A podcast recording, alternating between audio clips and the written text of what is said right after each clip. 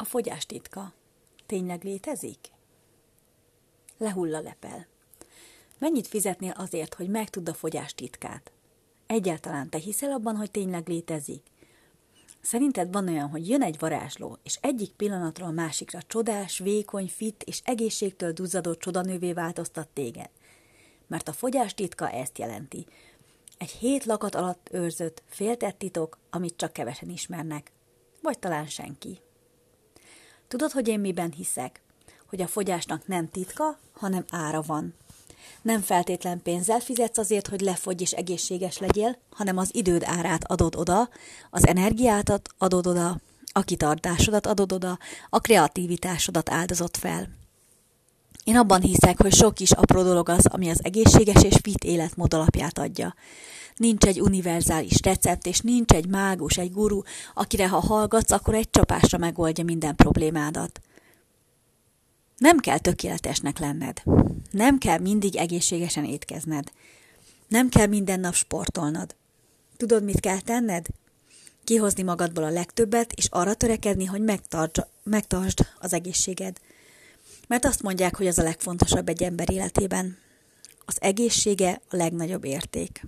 Egy olyan glória, amit azok csodálnak az egészséges emberek fején, akinek ez nem adatott meg. Miért nem vigyázunk rá? Miért herdáljuk el? Én azt hiszem, hogy sejtem a választ. Azért, mert ha nem tudjuk tökéletesen csinálni, akkor inkább mert nem is csináljuk. Ma már ettem csokit, el van cseszve a fogyókúra, akkor már nem gond, ha megeszem még ezt a sütit is. Majd holnap folytatom az egészséges életmódot. De tudod mit? Ez nem vezet sehová. Engedd el a tökéletességre törekvést, és legyen a szemed előtt a következő gondolat. Ezt egy híres pszichológustól hallottam, aki a következő történetet mesélte el az egyik előadásán. Sokan kitűzik maguk elé a célt. Mostantól hetente kétszer edzeni fogok. Rendben, kezdeti lelkesedés adott.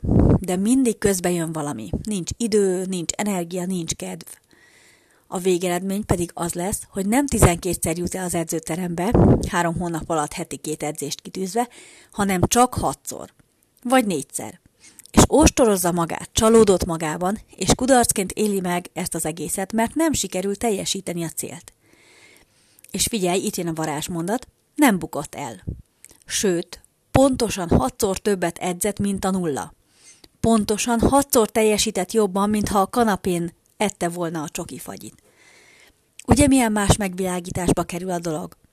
Csak át kell kereteznünk a dolgokat, és más szemmel néznünk magunkra. Összefoglalva, ne keresd a fogyás titkát. Keresd inkább azokat az apró trükköket, praktikákat és technikákat, amiket be tudsz építeni a hétköznapjaidba, hogy egészségesebb életmódot tudj folytatni.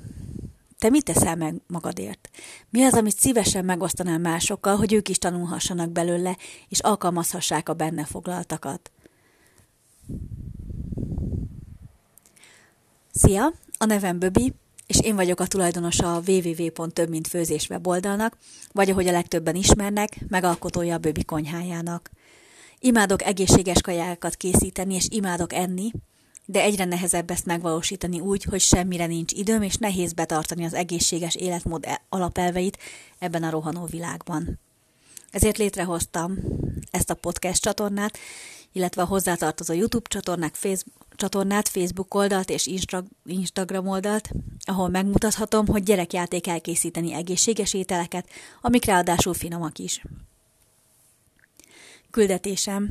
Dokumentálom az embereknek a kalandos utazásomat az egészséges életmód felé vezető úton, annak minden sikerével és bukásával együtt. Inspirálni szeretném az embereket arra, hogyan készítsenek gyorsan, olcsón, könnyedén, finom és egészséges ételeket. Böbi vagyok, az egészséges életmód kulcsának keresője. Hogyha szeretnéd olvasni ezt a cikket, akkor a www.többmintfőzés oldalon ezt megteheted.